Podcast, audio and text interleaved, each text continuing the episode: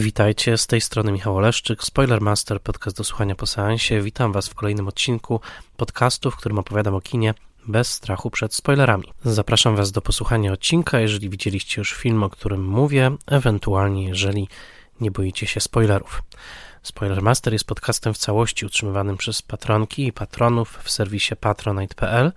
Bardzo im dziękuję za to wsparcie. Szczególnie dziękuję patronkom i patronom imiennym – to znaczy Festiwalowi Mediów Człowiek w Zagrożeniu w Łodzi, Michałowi Hudolińskiemu ze strony Gotam w deszczu, Dianie Dąbrowskiej z Akademii Włoskiego Kina, Agnieszce Egeman, Odjemu Hendersonowi, Beacie Hołowni, Annie Jóźwiak, Tomaszowi Kopoczyńskiemu, Władimirowi Panfiłowowi, Mateuszowi Stępniowi, Jackowi Wiśniewskiemu, a także blogowi Przygody Scenarzysty, prezentującemu analizy scenariuszowe i portalowi Outfilm, oferującemu szeroki wybór filmów o tematyce LGBT.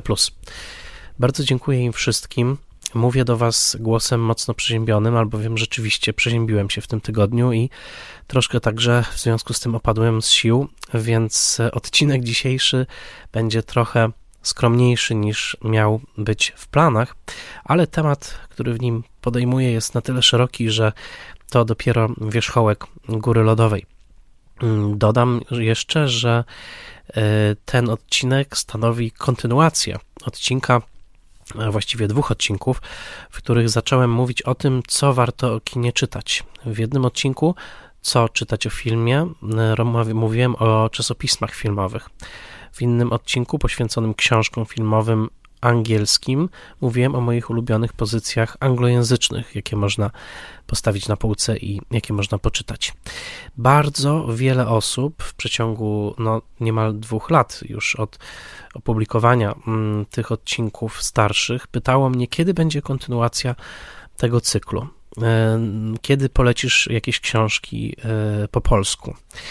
I pomyślałem, że to y, może być właśnie dobry pomysł, żeby kontynuować ten cykl, a jednocześnie, żeby trochę go otworzyć. To znaczy, myślę, że mm, to nie będzie tak, że w tym odcinku polecę Wam wszystkie najciekawsze książki, jakie tylko można. Po prostu nie będzie na to przestrzeni. Tylko, że będę od czasu do czasu w Spoilermasterze robił taki właśnie książkowy przystanek, y, na którym opowiem o bardziej klasycznych pozycjach, ale także o nowych książkach wychodzi na polskim rynku całkiem sporo nowych, ciekawych książek filmowych i będę w miarę możliwości także zapraszał ich autorów i autorki. E, dzisiaj, e, ponieważ tak jak Wam już powiedziałem, zmagam się z przeziębieniem, e, mówię do Was głosem może trochę zmienionym, ale z energią taką jak zawsze, albowiem Nagrywam tę audycję oczywiście w, mm, w, w, cieniu wydarzeń, które cały czas rozgrywają się na Ukrainie. Jest e, marzec roku 2022 i tak naprawdę z dnia na dzień nie wiemy, jaka kolejna wiadomość za wschodniej granicy do nas dotrze. E, pomyślałem, że tym bardziej nie będę odwoływał tego odcinka w tym tygodniu, chociaż był taki moment, kiedy właśnie zacząłem odczuwać objawy przeziębienia, że pomyślałem, a może po prostu przełożę ten odcinek na tydzień przyszły, ale pomyślałem, że właśnie nie, że nawet jeżeli on będzie troszkę krótszy, nawet jeżeli będzie trochę skromniejszy, to ważne jest dla mnie to, żeby powiedzieć coś do Was. Ważne jest to, żeby w piątek ten odcinek wylądował na platformie i jakkolwiek wydaje się, że nic bardziej odległego od y, spraw bieżących jak, y, i, i, ważnych, jak właśnie książki poświęcone kinu, tak myślę, że i wyraziłem też takie przekonanie na Facebooku, że to, że staramy się E, mówić o kulturze i rozmawiać o tym, co jest dla nas wciąż ważne, jest także w tych warunkach bardzo, bardzo istotne. A zatem, mimo że będę do Was dzisiaj mówił głosem bardziej nosowym i z może większą, mniejszą ilością siły w nim, to bardzo jest dla mnie istotne to, że słyszymy się mimo wszystko. I dodam jeszcze, że tak jak napisałem na Facebooku, e, ogłosiłem to e, e, parę dni temu, mm, w tym miesiącu, w marcu, w kwietniu i w maju, 1 piąta, 20% wszystkich przychodów, jakie mm, trafiają do mnie przez Patronite, czyli wsparcie, które otrzymuję od moich patronek i patronów, zostaną przeze mnie przekazane na pomoc humanitarną ofiarom wojny E, w Ukrainie. E, to jest zbiórka Polskiego Centrum Pomocy Międzynarodowej. A zatem mówię do Was ja, e, Michał, moim bardziej schorowanym tym razem głosem, ale cieszę się, że e, mogę dalej nagrywać i że e, słuchacie tej, e, tej audycji. Tak sobie myślę, że ponieważ to już czwarty rok Spoilermastera, to jestem także takim trochę dokumentem tego, jak jak ja się zmieniam y, i, i na pewno inaczej mówiłem na początku, teraz też trochę inaczej mówię, mm, a ponieważ tak się złożyło, że teraz też y, y, zdarzyło mi się rozchorować, to będę brzmiał trochę inaczej i to jest trochę taki, taka forma zapisu ciągłego. A dzisiaj chcę Wam powiedzieć o kilku polskich książkach filmowych. No właśnie. W dwóch audycjach, które już nagrałem o książkach i o czasopismach, podkreślałem, jak bardzo ważne dla mnie jest właśnie e, ciągłe poszerzanie horyzontów, jeśli chodzi o e, kino. I oczywiście mój podcast też się wziął z takiego marzenia, żeby dzielić się z Wami e, moją wiedzą i też, żeby zdobywać coraz to nową wiedzę, którą następnie mogę Wam przekazać. Lubię się uczyć, lubię uczyć innych. Jestem nauczycielem z wychowania. Moja mama była nauczycielką, ale także chyba z powołania. Bardzo lubię się po prostu dzielić tym, co, co wiem i lubię też poznawać nowe fakty. I dlatego chciałem Wam polecić parę książek polskich, polskich książek filmowych, które bardzo uformowały mnie, które towarzyszą mi od lat i które niedługo, nie, niektóre już od ponad 20 lat stoją na mojej półce i właściwie są w niemal codziennym użyciu. Tak to jest z niektórymi książkami, że one po prostu stają się częścią nas samych, są takimi domownikami. To, to, to nie są książki, które stoją na półce i się kurzą, te, o których Wam dzisiaj powiem, tylko to są książki, do których ja sięgam regularnie. One zawsze są gdzieś w zasięgu ręki i, i cudownie jest mieć taką relację z książkami. Dodam, że niektóre z nich naprawdę robią się już powoli wiekowe, no ale to tak jak z nami, prawda, że te książki, e, które mamy i które są dla nas ważne, to one trochę dorastają z nami, starzeją się z nami i e, są naszymi przyjaciółmi. Więc dzisiaj chciałem Wam opowiedzieć o kilku polskich książkach, które uważam za absolutne klasyki i takie książki, które uważam, że nie chcę mówić powinny, bo nie chodzi tu o e, normatywne teraz tworzenie idealnej biblioteczki, ale naprawdę, które wzbogacą waszą bibliotekę, jeżeli się zdecydujecie. Są ich, y, ich dostępność wygląda bardzo różnie. Niektóre krążą na Allegro już w trochę wyższych cenach, niektóre wciąż są dostępne, ale warto je upolować. Więc y, dzisiaj wam opowiem tak naprawdę o y, pięciu książkach. Pomyślałem, że tak na początek podzielę, taką piątkę zrobię, a, a, później będę, na pewno będę jeszcze ten cykl kontynuował, to, to na 100%. Więc chcę mm, wyróżnić zwłaszcza jedną książkę, a właściwie cykl książek. To jest cykl Adama Garbicza pod tytułem Kino Wehikuł Magiczny, przewodnik osiągnięć filmu fabularnego. I to jest rzecz, o której ja już wspominałem w Spoilermasterze i, i to nie jest pierwszy raz, kiedy wam o tym mówię, ale jest to pozycja mm, faktycznie wyjątkowa.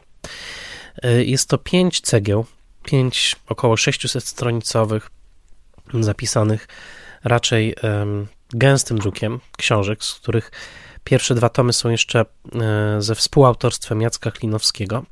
Pozostałe trzy są już autorstwa Adama Garbicza, które w zasadzie są taką ciągłą historią kina, pisaną rok po roku. Kolejne lata są podzielone na rozdziały, czyli poszczególne filmy, i w tym sensie, i tylko tym, dodam, jest to przewodnik, to znaczy rzeczywiście taka książka referencyjna, w której można znaleźć dany tytuł i, i przy, przeczytać sobie szczegółowe streszczenie i omówienie filmu. Jest to przewodnik także w tym sensie, że czołówki filmów są opracowane, czyli to miejsce, gdzie, są, gdzie jest napisane, kto grał w filmie, kto był reżyserem, kto robił zdjęcia i tak dalej, są opracowane z ogromnym stopniem szczegółowości i dbałości o, o, o faktograficzną y, zgodność. Mm, pod tym względem jest to źródło chwilami o wiele bardziej godne zaufania niż strony internetowe, bo już nieraz było tak, że y, i mówię to mm, rzeczywiście, dzielę się z Wami doświadczeniem, że nie, niezgodne ze sobą źródła internetowe, rozbieżne, y, przegrywały z mm, pieczołowitą robotą, jaką przez, na przestrzeni wielu lat wykonał e, Adam Garbicz.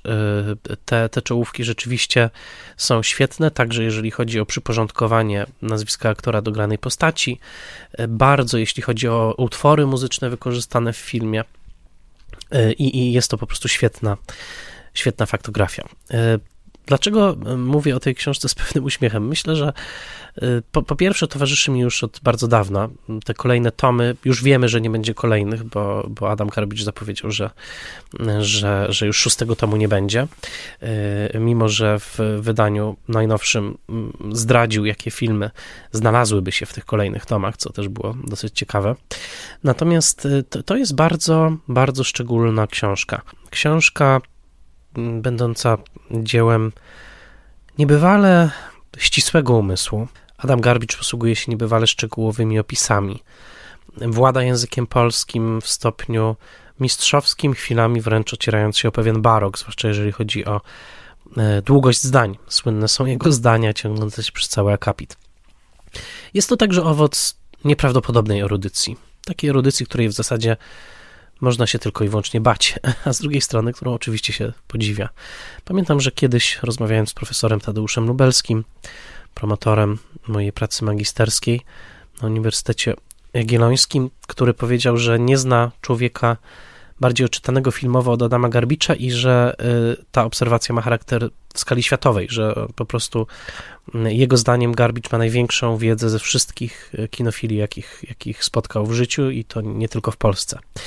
Ja jestem w to w stanie uwierzyć, bo rzeczywiście ten, ten stopień erudycji, który jest objawiony w tych tomach, jest czymś absolutnie nieprawdopodobnym. Połączony z takim niemalże, niemalże kompulsywnym trzymaniem się detalu i przytaczaniem detalu. Zaraz wam dam typowy przykład opisu Garbicza. Chwilami sprawia to wrażenie wręcz, powiedziałbym, bardzo wyrafinowanego filmoznawczego tańca na linie zawieszonej bardzo, bardzo wysoko. Garbicz postawił sobie tę poprzeczkę bardzo wysoko i rzeczywiście no, doskoczył do niej. E, jednocześnie jest, e, te, te tomy są, e, one są doprowadzone do roku 1981 i są świadectwem tego, jak w wielkim stopniu Adam Garbicz jest wychowankiem DKF-ów, polskich DKF-ów, albowiem są tutaj wspaniałe eseje, bo te opisy są tak naprawdę mikroesejami o filmach, które były grane w polskich DKF-ach, filmach międzynarodowych, często z Europy Środkowo-Wschodniej, filmy węgierskie, czechosłowackie, jugosłowiańskie, filmy, które często później właściwie przepadły, to znaczy nie tyle przepadły, że w krajach pochodzenia o nich nie pamiętano, ale e, filmy te nie doczekały się jakiejś szerszej kariery na y, domowym wideo, na kasetach, kasetach wideo, płytach DVD i często jest tak, że mm, czytamy o jakimś filmie u Garbicza, po czym go szukamy i, i jest on bardzo trudny do zdobycia. Po prostu te filmy w dużej mierze, o których on pisze, e, często nie mają jeszcze swoich wydań e, na DVD. E, nie ma ich też w streamingach ale oczywiście w przeciągu ostatnich 10 lat ta sytuacja bardzo się zmieniła, e, zwłaszcza firma Second Run w Wielkiej Brytanii wydaje bardzo wiele tych filmów właśnie, e, o których także u Garbicza poczytamy, ale co bardzo, bardzo istotne jest to wizja historii kina e, zamaskowana jako obiektywna, dlatego że tytuł jest Przewodnik osiągnięć filmu fabularnego, oczywiście powinno być z całą mocą powiedziane subiektywny przewodnik, bo w przeciwieństwie do innego wielkiego erudyty, e, właściwie ich dwóch postawiłbym najwyżej, to znaczy Davida Thompsona e, filmowego, e, Garbage nie czuje się w obowiązku, żeby eksplorować niektóre rejony kina. David Thompson jest pod tym względem bardziej ekumeniczny, natomiast Garbage w sposób niemalże arystokratyczny, ale uważam także zubażający. Pomija bardzo, bardzo istotne i wspaniałe regiony kina, e, takie jak chociażby twórczość von Sternberga z e, Marleną Dietrich, którą całkowicie ignoruje, wręcz e, obrażając ją w jednej z pierwszych książek, pisząc niepochlebnie o, o tej współpracy, moim zdaniem, która obrodziła arcydziełami. I, i, I także nie znajdziemy tutaj wielu zjawisk filmu amerykańskiego, które dla tego, no jednak wydaje mi się, nigdy go nie poznałem osobiście, arystokraty ducha, jakim jest Adam Garbicz, po prostu nie mają żadnego, e, żadnego znaczenia. Więc e, jest to taka wizja, powiedziałbym, językiem, którego zapewne Adam Garbicz by nie zaakceptował, stricte arthouse'owa. E, kino popularne wdziera się tutaj chwilami, dzięki uprzejmości twórcy. Mamy na przykład omówienie bardzo piękne szarady Stanleya Donena. Czasami zdarza się, że jakiś bardziej rozrywkowy film tutaj tylnymi drzwiami wejdzie, ale próżno by szukać tutaj wielu, wielu klasyków komedii, musicalu i innych gatunków lżejszych. Przeczytam Wam teraz kawałeczek eseju o jednym z filmów omówionych przez Garbicza właśnie. Piknik pod wiszącą skałą otwiera sekcję poświęconą rokowi 1975. Dodam, że w ramach danego roku w tych książkach eseje są uszeregowane wartościująco, czyli zaczynamy od najlepszego filmu roku, zdaniem Garbicza, no i potem idziemy dalej. Otóż Piknik jest pierwszy właśnie w roku 1975. O szczególnym znaczeniu tego filmu dla Garbicza może także świadczyć to, że kadr z tego filmu zdobi e, właśnie okładkę e, tego tomu, piątego, dodam. No i teraz, żebyście odczuli dokładnie o czym, o czym mówię, e, przeczytam taki typowy dla Garbicza passus o tej właśnie wiszącej skale. Skała, inaczej góra Diogenes, istnieje rzeczywiście w odległości 65 km na północny zachód od Melbourne i jest ponad 100-metrowym wynikiem erupcji wulkanicznej sprzed miliona lat w znacznie starsze hercyńskie skały łańcucha wielkich gór wododziałowych. Dość ściśle odpowiadają też prawdzie, prawdzie realia szkoły dla panien z dobrego domu opisane przez Lindsay między innymi na podstawie własnych doświadczeń. Ukończyła podobną Clyde Girls Grammar School w East St. Kilda na parę lat przed przeniesieniem jej właśnie w bezpośrednie sąsiedztwo wiszącej skały do Woodend. O rzekomo prawdziwym wydarzeniu z soboty 14 lutego 1900 roku kroniki jednak milczą, tym bardziej, że nie była to sobota, lecz środa.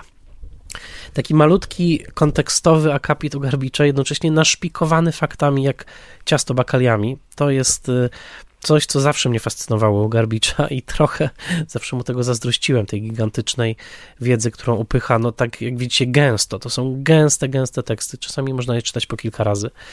Mm, y, a jednocześnie mam często wrażenie, i że y, że nasze gusta się bardzo rozmijają. To znaczy, pomijam obecnie to, że Adam Garbicz ocenia wciąż filmy w tabelce pisma ekrany i tam uważam są absurdy, to znaczy nie wiem, jak można dać szóstkę filmowi Mank, ale e, Finchera, który uważam jest naprawdę słaby, natomiast oczywiście zawsze ukłonię się przed tym człowiekiem. No, nigdy go nie poznałem, e, zasłużyłem sobie e, u niego tylko na parę bardzo niemiłych słów po tym, jak został opublikowany mój rozdział o Davidzie Worku Griffithie w książce Mistrzowie kina amerykańskiego. Nigdy tego nie zapomnę, bo te słowa były bardzo bolesne. To był tekst, w który włożyłem tytaniczną pracę i myślę, że przeczytałem wtedy e, więcej na temat Griffisa niż jakikolwiek polski badacz do tej pory. Mówię to zupełnie szczerze, bo, bo wiem, że tak było. I, i, I ten tekst był tego odzwierciedleniem. Cokolwiek by o tym tekście nie mówić, to, to widać w nim tą wielką pracę, jaką przy Gryfisie wykonałem. I pamiętam, że wtedy Adam Garbicz, recenzując ten tom, o wszystkich tekstach napisał coś miłego, a o tylko o moim napisał bardzo nieprzyjemną, kąśliwą uwagę. I wtedy, tak, wtedy mnie to zabolało, a dzisiaj myślę o tym trochę inaczej, że bycie ukąszonym jako jedyny z całego tomu e, przez tak wybitny umysł, e, to wręcz rodzaj pewnego zaszczytu. Być może po prostu zirytowałem e, w tamtym tekście Adama Garbicza tym, że ja także nasy nasyciłem tamten tekst wieloma faktami, które do tej pory nigdy nie były e, po polsku publikowane. Także tak sobie oczywiście to tłumaczę i, i, i troszkę żałuję, że nigdy nie poznałem pana Adama. No kto wie, może to się jeszcze, może to się jeszcze wydarzy. W każdym razie chcę, żebyście wiedzieli, że w moim rankingu takim prywatnym polskich książek o filmie, właśnie jego kino, kino magiczny uważam jest najlepszą polską publikacją. Po prostu nic tej klasy, tego, tego o tym stopniu erudycji i takiej całościowości patrzenia na kino przy jednocześnie wyraźnym nasyceniu tego gustem samego autora. Otóż myślę, że nic takiego po polsku e, nie wyszło. Druga książka, jaką chciałem Wam polecić, to książka Małgorzaty Hendrykowskiej wybitnej badaczki kina z Poznania. E, książka, która najbardziej pomogła mi w poznawaniu kina polskiego. E, na równi z wykładami, których miałem szczęście słuchać, wykładami profesora Tadeusza Lubelskiego na UJOcie Otóż, no i oczywiście książka Lubelskiego, Historia kina polskiego, to, to, to pozycja obowiązkowa, ale chcę wyróżnić właśnie książkę Hendrykowskiej, bo o ile książka Lubelskiego to jest po prostu wzorcowo napisany podręcznik i, i żałuję, dziwię się, że jeszcze nie została przetłumaczona na angielski, e, powinien być takim wzorcowym tekstem, jeżeli chodzi o historię polskiego kina. O tyle książka Małgorzaty Hendrykowskiej pod tytułem Kronika kinematografii polskiej 1895-1997 jest książką, którą pasjami przez, od wielu już lat przeglądam, ponieważ jest to rzecz sporządzona na wzór właśnie kroniki, tak jak były takie wydawnictwa Kronika XX wieku. Rok po roku jest omówiony dany rok, ale poprzez fragmenty, poprzez wycinki, poprzez fragmenty recenzji, poprzez listę premier, poprzez kalendarium najważniejszych dat, poprzez wyimki prasowe, poprzez poszczególne fotosy. W każdym razie jest taki, tworzy się taki patchwork, są nawet wiersze, e, e, jak chociażby w roku 52, gdzie e, Hendrykowska dokopuje się do mm, wiersza Józefa Prutkowskiego, amerykański styl życia, który był takim propagandowym wierszem antyamerykańskim. W każdym razie mm, to jest e, wspaniała rzecz, bo to jest panorama. To jest faktyczna kronika, panorama. Można e, śledzić rok po roku, jak kino polskie się rozwijało, jak się rozwidlało. I nie ma tutaj jednoczącej narracji, ponieważ autorka w zasadzie nie komentuje tego, co przytacza, tylko po prostu tworzy taki pracowity, stuletni kolaż informacyjny. Uważam, że nie ma lepszego sposobu na poznawanie historii polskiego kina oczywiście poza oglądaniem samych filmów, jak właśnie położenie na biurku tych dwóch książek obok siebie, to znaczy Małgorzaty Hendrykowskiej, Kroniki Kinematografii Polskiej i Tadeusza Lobelskiego, Historii Kina Polskiego. Odpalcie dodatkowo na laptopie serwis 35 e, mm online, na którym jest mnóstwo pięknie odrestaurowanych polskich filmów w jakości cyfrowej. No i macie w zasadzie kurs filmoznawczy w domu, po prostu. Macie klasykę kina dostępną za darmo w sieci i macie te dwie wybitne książki i możecie sobie kawałek po kawałku, bo to nie jest książka do czytania w całości. Ja, mimo że ją mam od 20 lat, nigdy jej nie przeczytałem w całości, ale po prostu jest to świetna książka do wertowania, do zatrzymywania się na danym roku i do poznawania tej historii kina. A zatem drugi tytuł to Małgorzata Hendrykowska, Kronika kinematografii polskiej 1895-1997. Trzecia książka, jaką chcę Wam polecić, czy trzecia i pół, bo do Hendrykowskiej dołączyłem Lubelskiego. To wspaniała książka, też owoc mm, bardzo pieczołowitej pracy. E, książka pod redakcją profesora Andrzeja Gwoździa pod tytułem Europejskie Manifesty Kina, antologia. To wydała Wiedza Powszechna, bardzo ładnie, w twardej oprawie, zszywany egzemplarz. I to są, tak jak tytuł wskazuje, manifesty kina, a zatem teksty mające charakter Pamiętacie film Manifesto z Kate Blanchett? Właśnie manifestów. I to od najstarszych, najsłynniejszych, nie wiem, Dzigi Wiertowa chociażby, po teksty bardziej współczesne, Wima Wendersa, chociażby Pejzaż Miejski, e, tłumaczone przez najlepszych polskich filmoznawców i z wstępem Andrzeja Gwoździa. Czyta się to fascynująco jako historię kina, albowiem właśnie z tych manifestów, czyli z tych tekstów takich pisanych w żarze, kiedy próbuje się powiedzieć coś ważnego o tym, jak kino powinno wyglądać, wyłania się cała historia kina i e, tutaj pod, pod tytuł jest Od Matuszewskiego do dogmy, albowiem zaczyna się właśnie od polskiego, piszącego po francusku, co prawda teory, teoretyka Bolesława Matuszewskiego, Nowe źródło historii, koniec XIX wieku, a kończy się na Dogmie 95, czyli mamy takie 100 lat kina w manifestach, i tak sobie myślę, że tak jak powstało manifesto, które bardzo mi się podobało, e, fajnie by było, gdyby powstał sequel oparty tylko na manifestach filmowych. Myślę, że to byłby dobry pomysł dla kogoś w rodzaju Marka Kazinsa, ale dlaczego dla Marka Kazinsa? Co to? My nie mamy wybitnych eseistów e, wideo.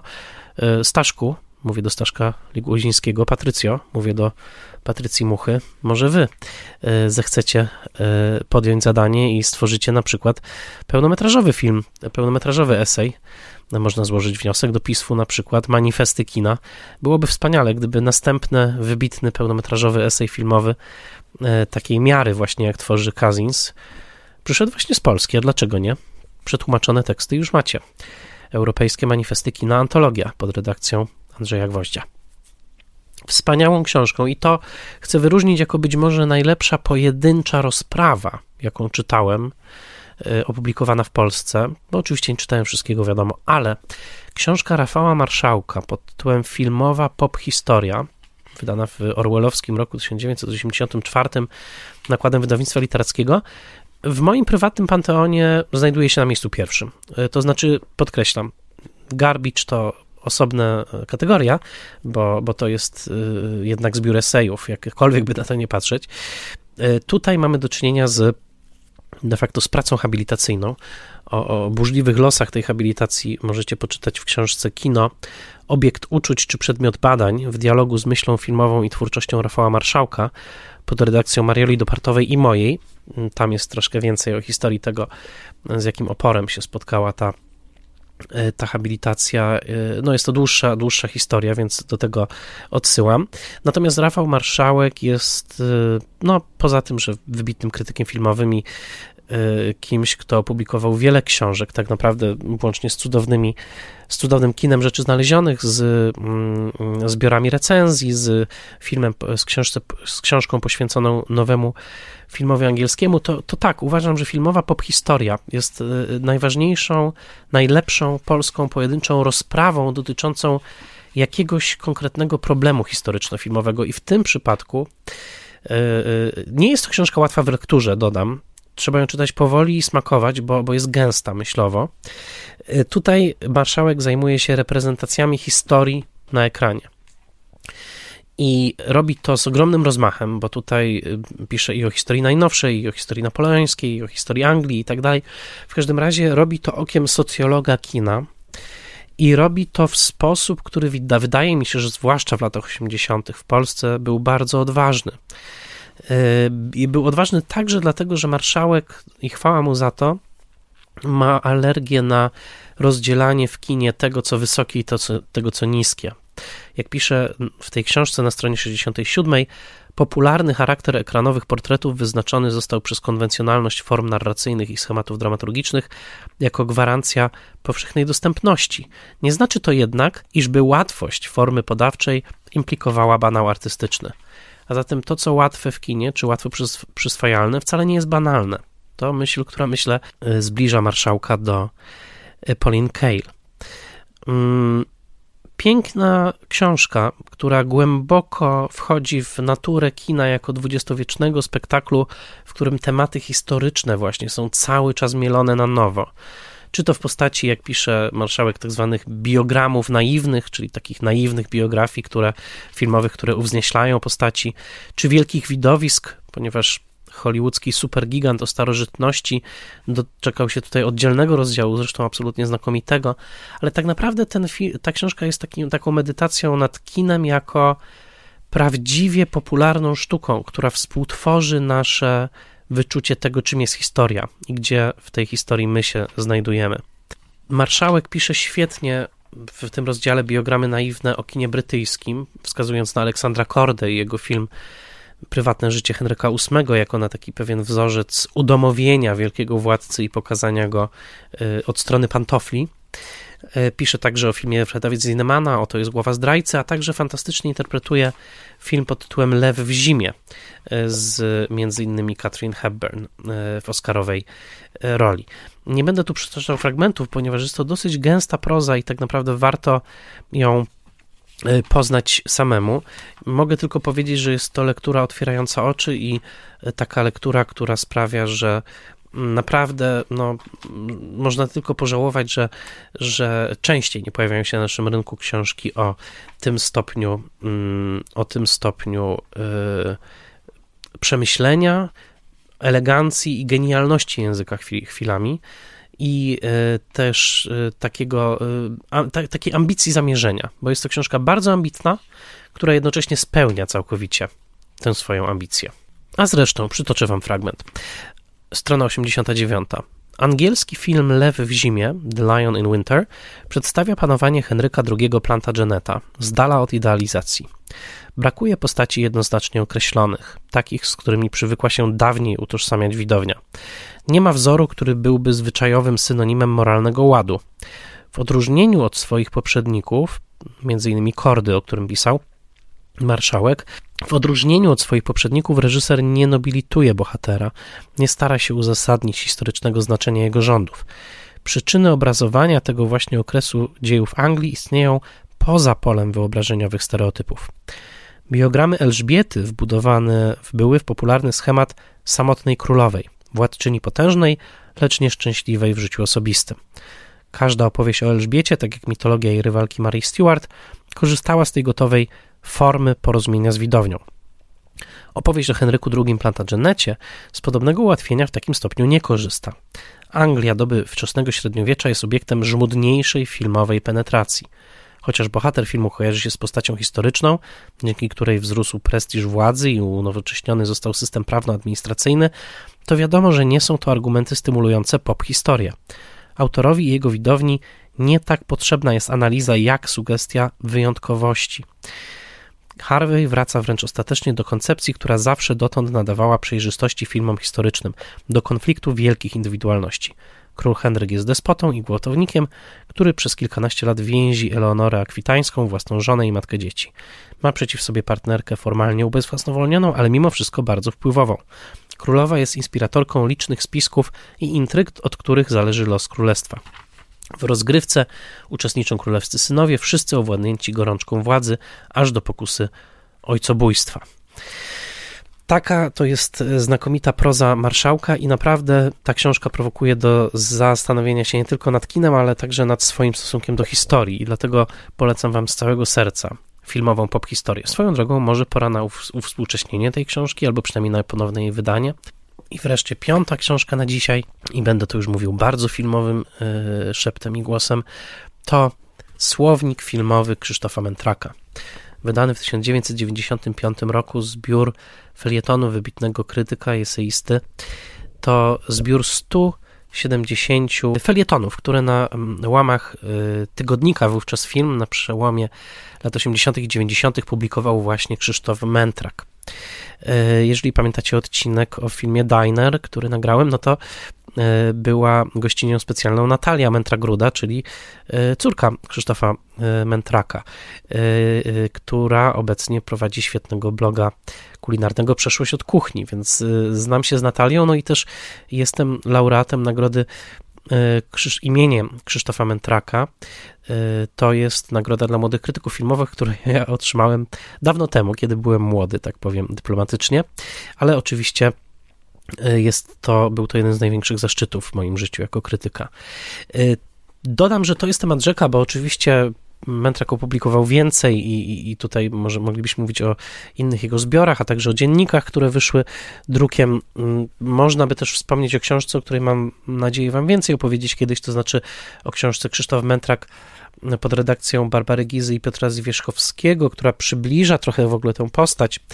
E, więc to, że on był trochę bogartowskim krytykiem filmowym i kimś, kto e, z równą pasją odnosił się do piłki, jak i do kina, to jest rzecz dosyć powszechnie znana. Był także mm, właścicielem takiego umysłu, powiedziałbym, e, nieujarzmionego. I te e, felietony pod hasłem słownik filmowy, który nie jest żadnym słownikiem, mimo że początkiem każdego wpisu jest jakieś konkretne hasło, to y, świadczy właśnie o tym, jak bogaty był to umysł.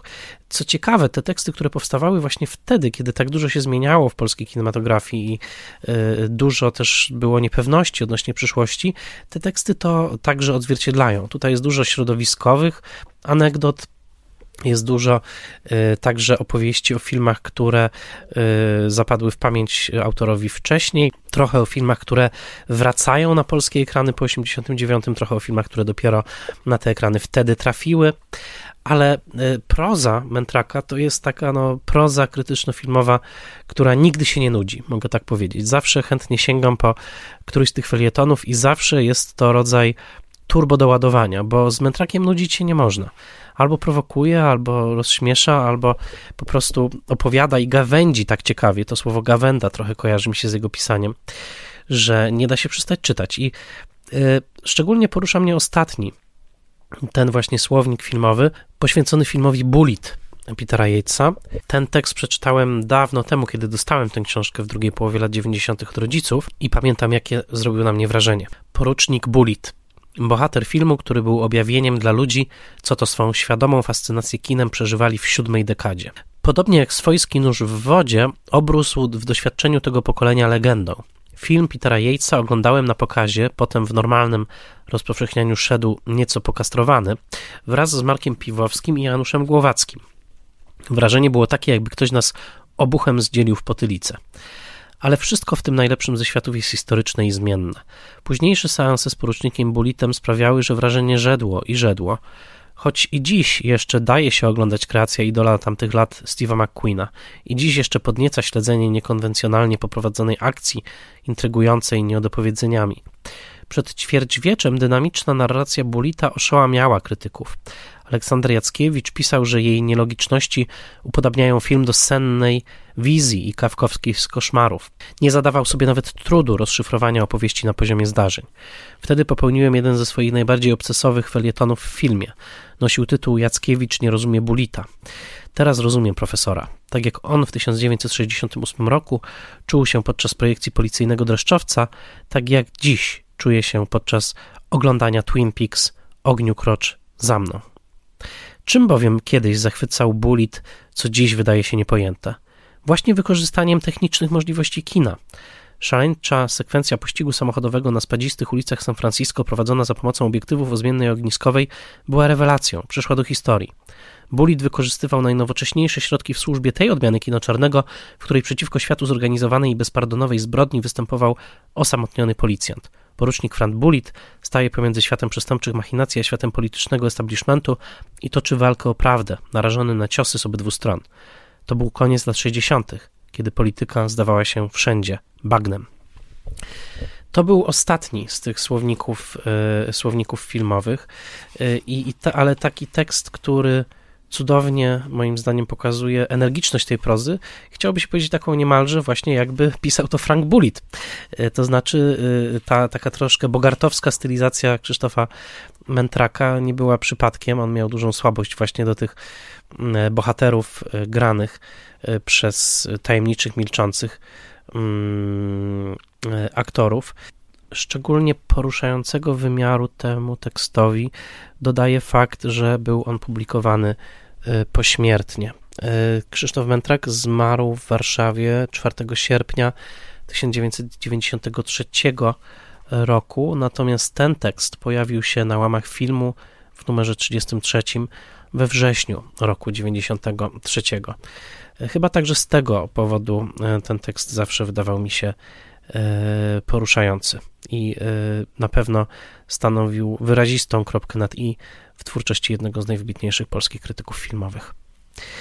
Bardzo Wam dziękuję. E, to na razie tyle. E, jak słyszycie, nie jestem w wystarczająco dobrej formie, żeby tworzyć z tego odcinek dwugodzinny, jakkolwiek taki był cel wstępny, ale co się odwlecze, to nie uciecze.